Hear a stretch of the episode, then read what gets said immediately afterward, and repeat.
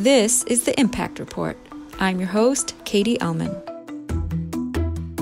The Impact Report brings together students and faculty in Bard College's M B A and Sustainability program with leaders in business, sustainability, finance, social entrepreneurship, and more.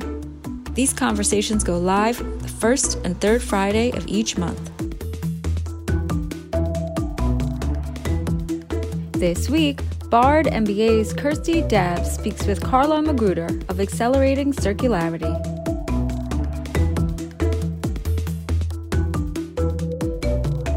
So my name is Kirstie Dabbs, and I'm a student in Bard's M B A in Sustainability, and I'm specializing in circular value chain management.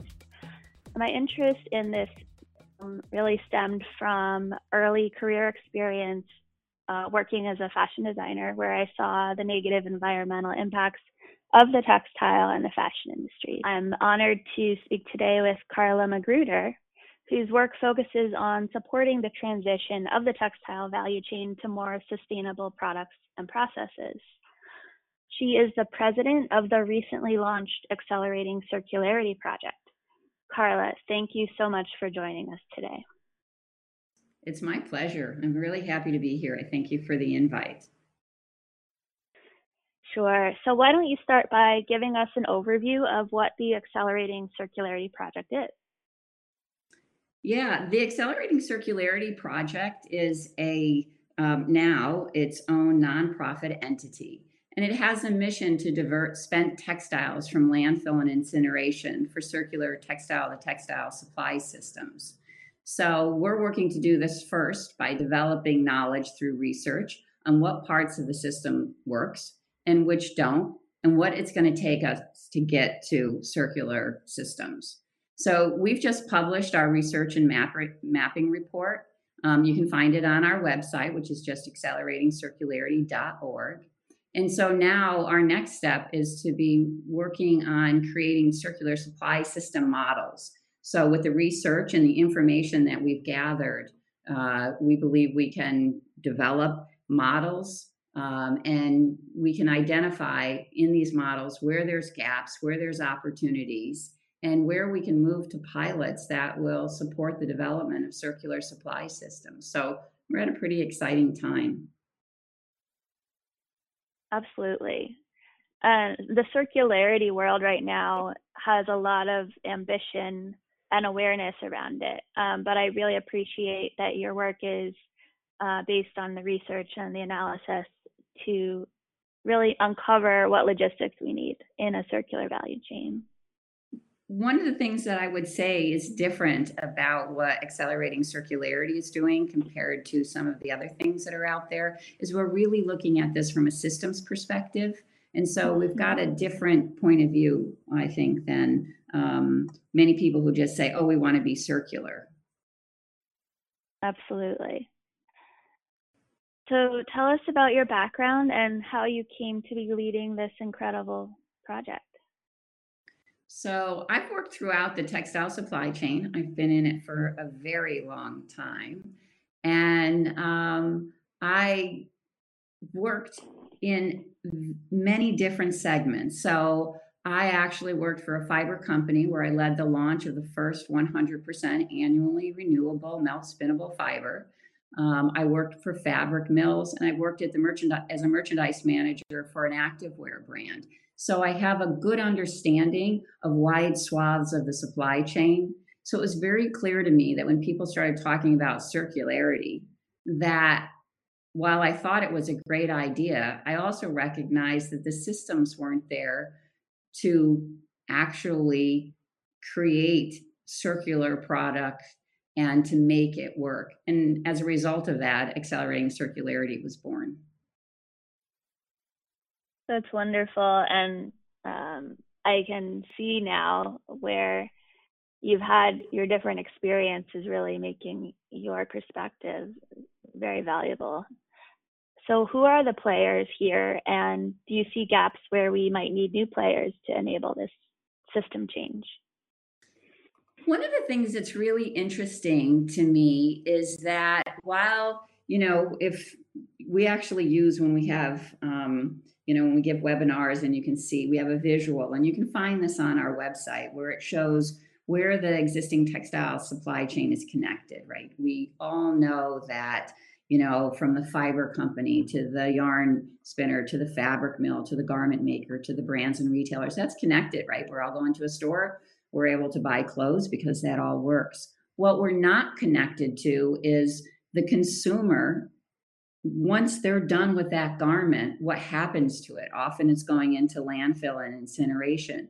And in truth, that consumer needs to be, in essence, our new raw material supplier. And they've got to take that back through collectors and sorters and aggregators and people who can pre-process things, take off the buttons and zippers and things that were put on uh, to turn it into a wearable garment.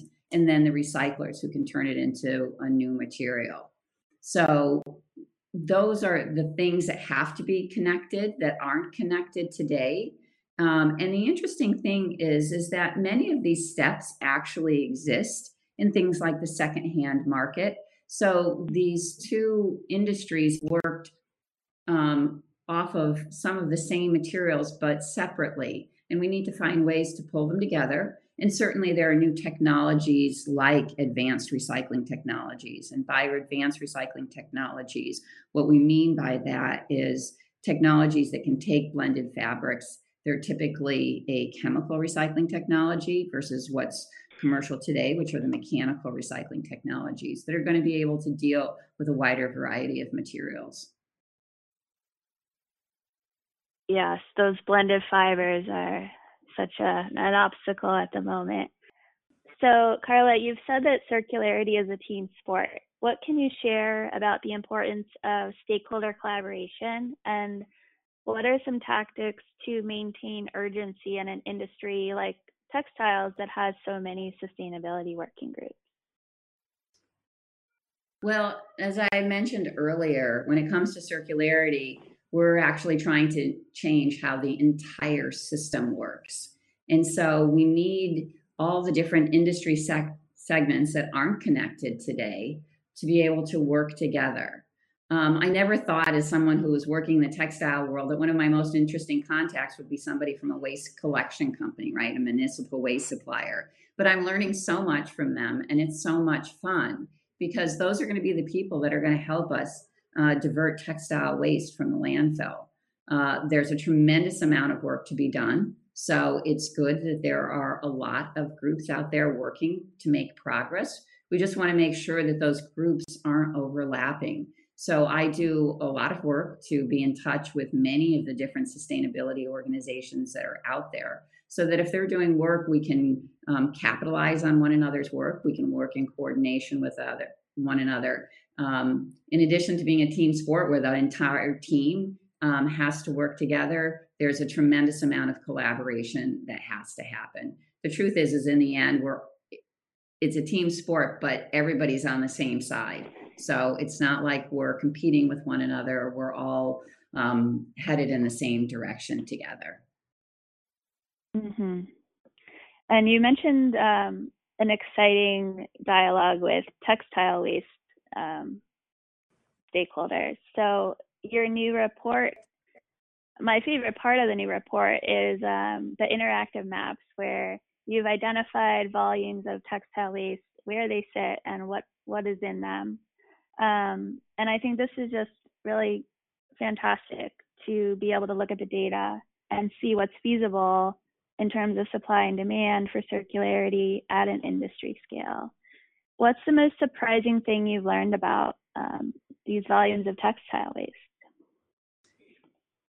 It's really interesting. We chose to um, do our research on a specific part of, of a specific geographical region, and that is the East Coast of the United States. And we chose that because it's a very high population concentration, and there's also a textile industry there, so that we were able to look at both post-consumer waste and post-industrial waste. And one of the big surprises for me was that when we looked at post-industrial waste, we estimated that there's about ninety thousand tons of post-industrial waste in our study region.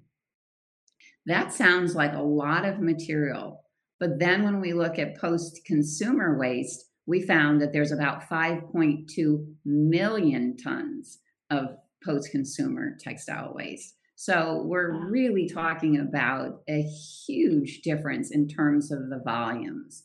Now, a couple of things that came out of that, um, you know, you would expect that maybe at most steps of the t- textile supply chain, you would find that there would be some waste that could go into recycling. But the truth is, at the level of fiber production and yarn manufacturing, that they've already um, maximized those. So that's really great. Most, many of those companies, especially the big ones, are already zero waste companies. And where you might expect to see some of the most waste in the post-industrial segment, where, you know, it's the cut and sew facilities, there aren't a tremendous amount of them in the East Coast. So um, therefore, there isn't a tremendous amount of material. It's interesting to see that of the fiber and fabric uh, that gets made in the United States on the East Coast, much of that is um, to places, you know, even other parts of the United States like California, but also the Caribbean Basin, Central America. So we're not seeing a lot of that um, post-industrial waste here. Mm. So post-consumer is enormous. What is the environmental impact there? Why is a circular textile industry an environmental imperative? And furthermore, what are the economic implications? So that's a really big question, and it's going to take a tremendous amount of work for us to get to some of those answers. But first, we know that the textile industry has significant negative environmental impacts. I can't remember what number it is, and that gets to be controversial, so I don't really like to quote that. But like every other big industry, we need to reduce our greenhouse gas emissions. We also know that using something like mechanically recycled polyester and cotton have up to a seventy percent reduced greenhouse gas profile. So we know by making the switch to these products that we're going to improve our greenhouse gas emissions, right? We're, or improve, we're going to reduce our greenhouse gas emissions. I have to be careful how I state that. Um, and then we're hoping that these new advanced recycling technologies, the chemical recycling technologies that can handle handle a wider variety of textiles, those blended textiles that we mentioned earlier, will also reduce um, greenhouse gas emissions versus virgin materials. So it would be great if we can divert, not only divert spent textiles from the landfill and incineration, saving embedded um, energy, chemicals, water, but all that went into making those products, but also reduce the need for new virgin materials, right? So again, um, we should be making some good environmental progress as we make those changes.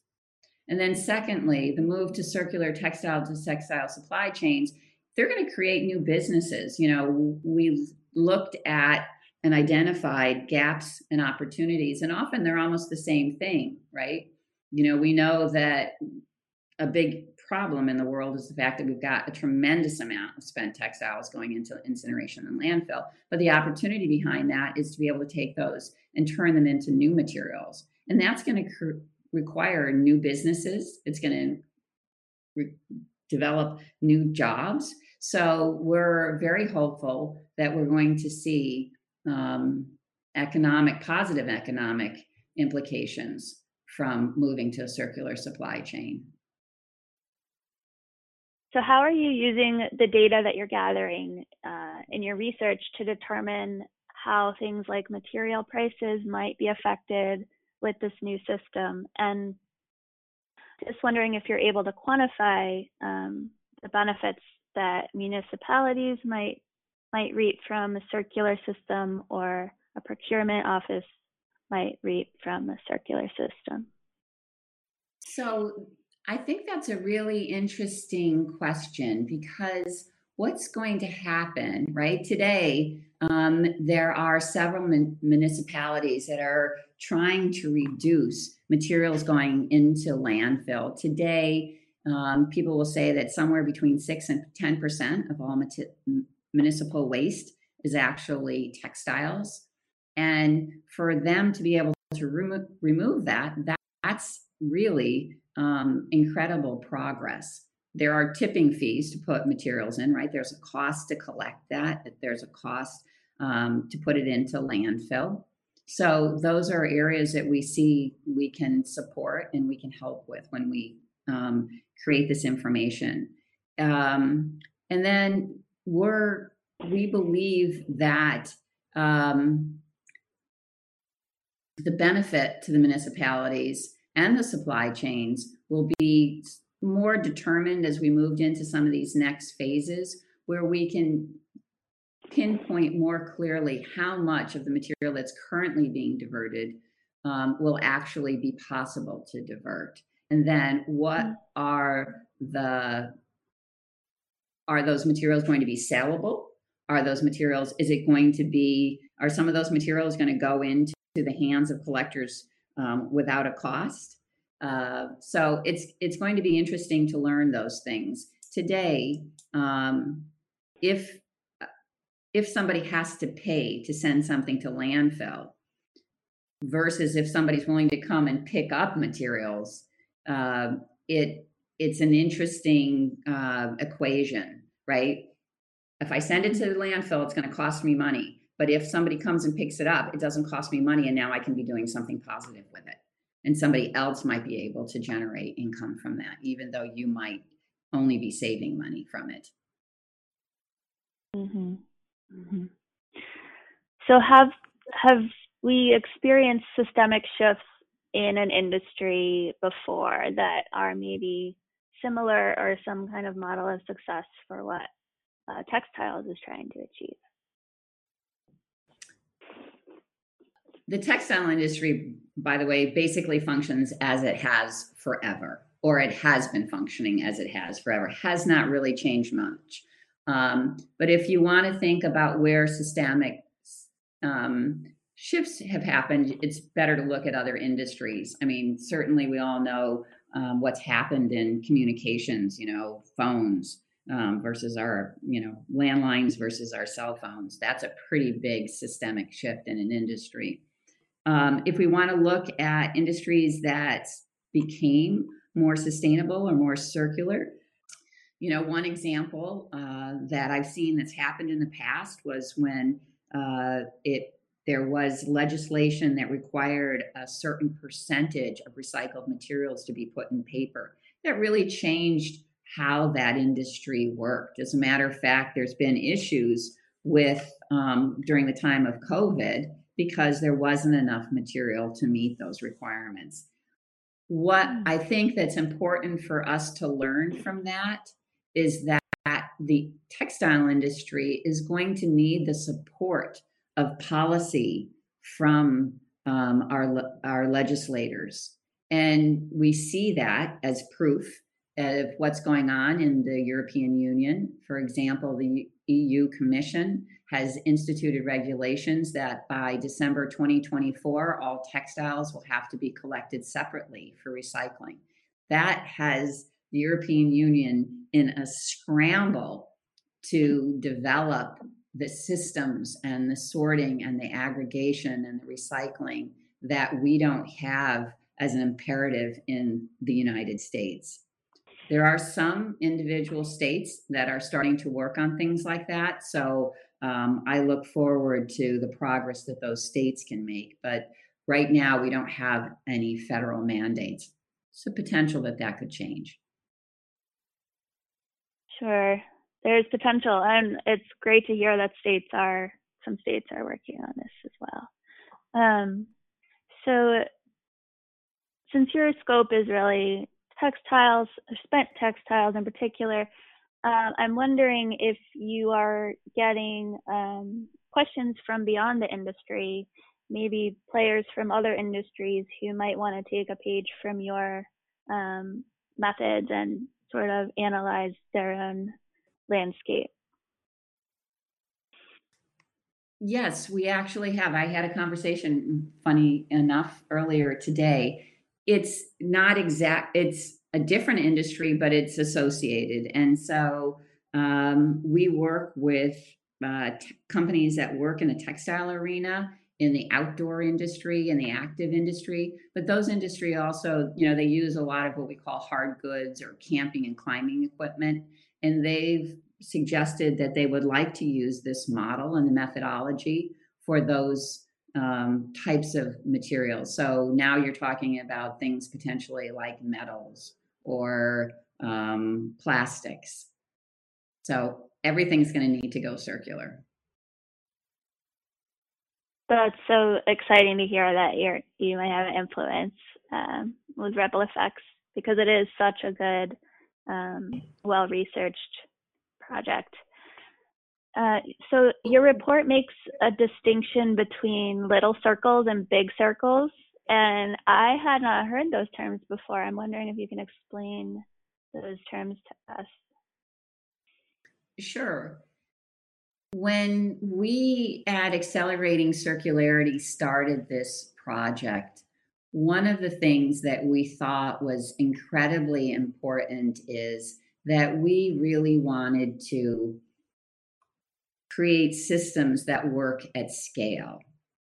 And so, as an example of a little circle, we'll describe it as when a brand wants to take back their old product, like a t-shirt, and then they want to recycle it, and they'll turn it into a new t-shirt. It's a great thing to do. It's progress, but we call that a little circle. And the reason that we do is because you've kept everything in a pretty tight, um, small circle, right? My product, you put it into recycling and you take it out and turn it into the same product again. That's a pretty small circle. While when we describe what a big circle is, it's when materials from a wide variety of products are collected, they're aggregated, and then they're recycled into new materials that can be used in a wide variety of products. And the reason that we felt like we needed to talk about this um, is because we are big proponents of big circles. One of the things that we know when you're speaking from a systems perspective, and we're talking about the textile industry, is that these collectors and sorters and the recyclers and even the fat fiber and fabric makers, what they need is relatively large volumes on a continuous basis to go through their system to create scale and to create efficiencies. And that's the only way we're going to scale circularity, and the only way that we're going to get the prices and the efficiencies and the qualities that we need um, to make circularity happen and to be a process that functions across the whole industry. Mm-hmm, mm-hmm. Thank you for explaining that. That makes a lot of sense. Um, and I'm just going to ask a follow-up about the big circle notion. Um, so this might be beyond the scope of Accelerating Circularity at the moment, but let's say if we um, do achieve in North America or along the East Coast or wherever your um, your geographic scope is, if we achieve um, recycling of textiles uh, and the output is ostensibly recycled fiber, right, new raw material, do we have the infrastructure in this part of the world to really create new new textiles Um, that are ready for their second or third lives? Or are we still going to be reliant on an intercontinental supply chain where um, we have a lot of the milling and the finishing and the garment production happening overseas? So when we talk about a circular supply chain at textile at Accelerating Circularity, uh, we talk about the entire process.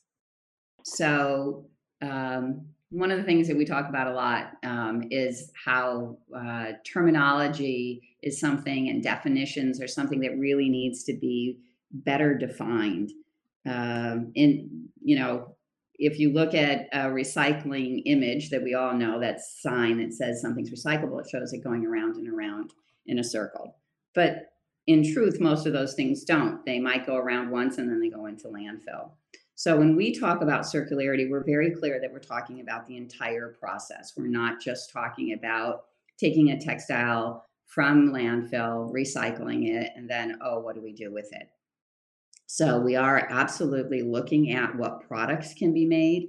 And so when we looked at the East Coast of the United States, one of the things that we did as we researched this project is we looked at what products brands and retailers were making um, today in the Western Hemisphere. What products would they like to make, um, would they like to target as circular products? And it became pretty obvious which were the products that crossed over. And so we know what products are potentially that can be made in the Western Hemisphere because they're made here today, and what products the brands and retailers want to see that are circular.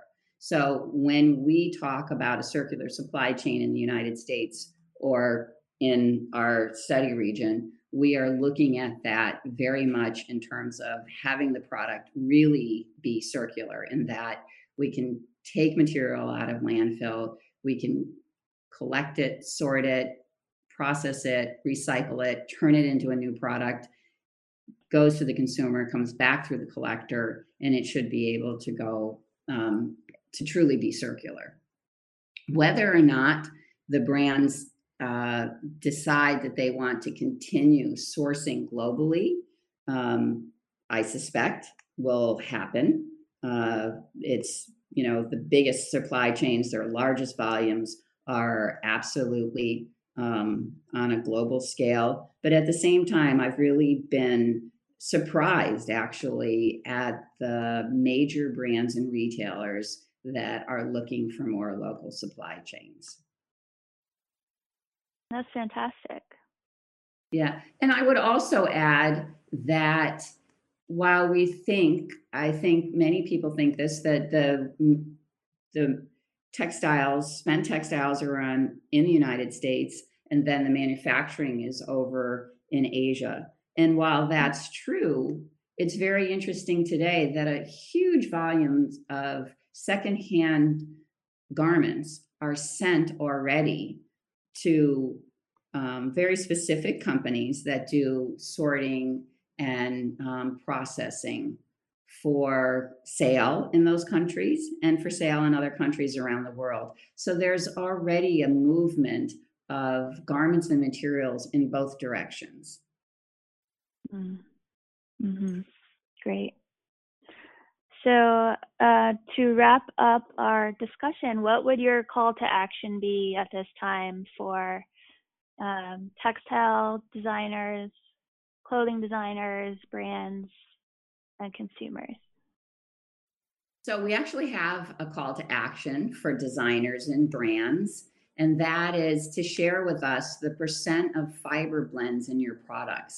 And the reason why that's such an important thing for us to know is because when we know that, we'll have a pretty good idea of what's going to be in landfill and incineration. And we want to get those out.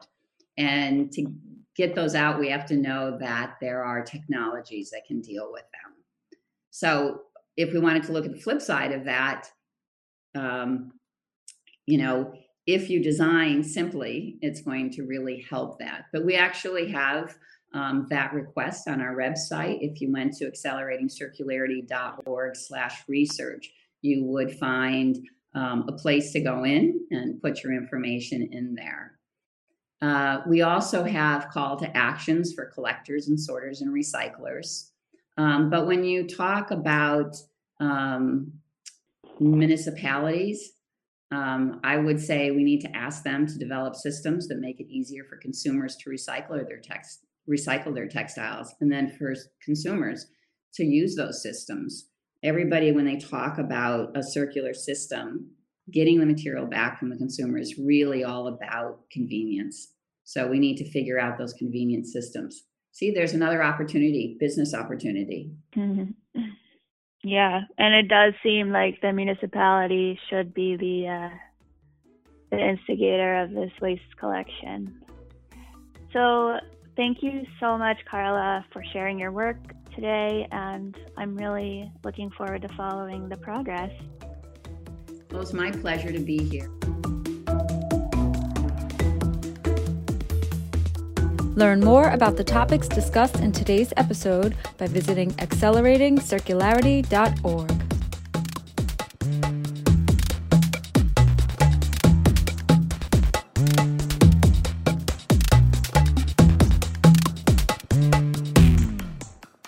The Impact Report is taking a break for the holidays, and we'll be back for our fourth season in February twenty twenty-one.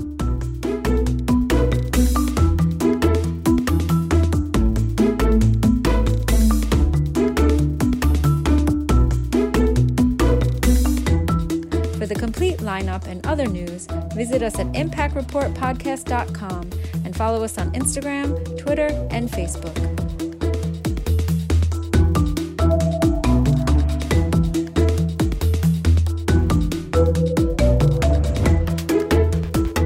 Bard M B A in Sustainability is one of a select few graduate programs globally that fully integrates sustainability into a core business curriculum.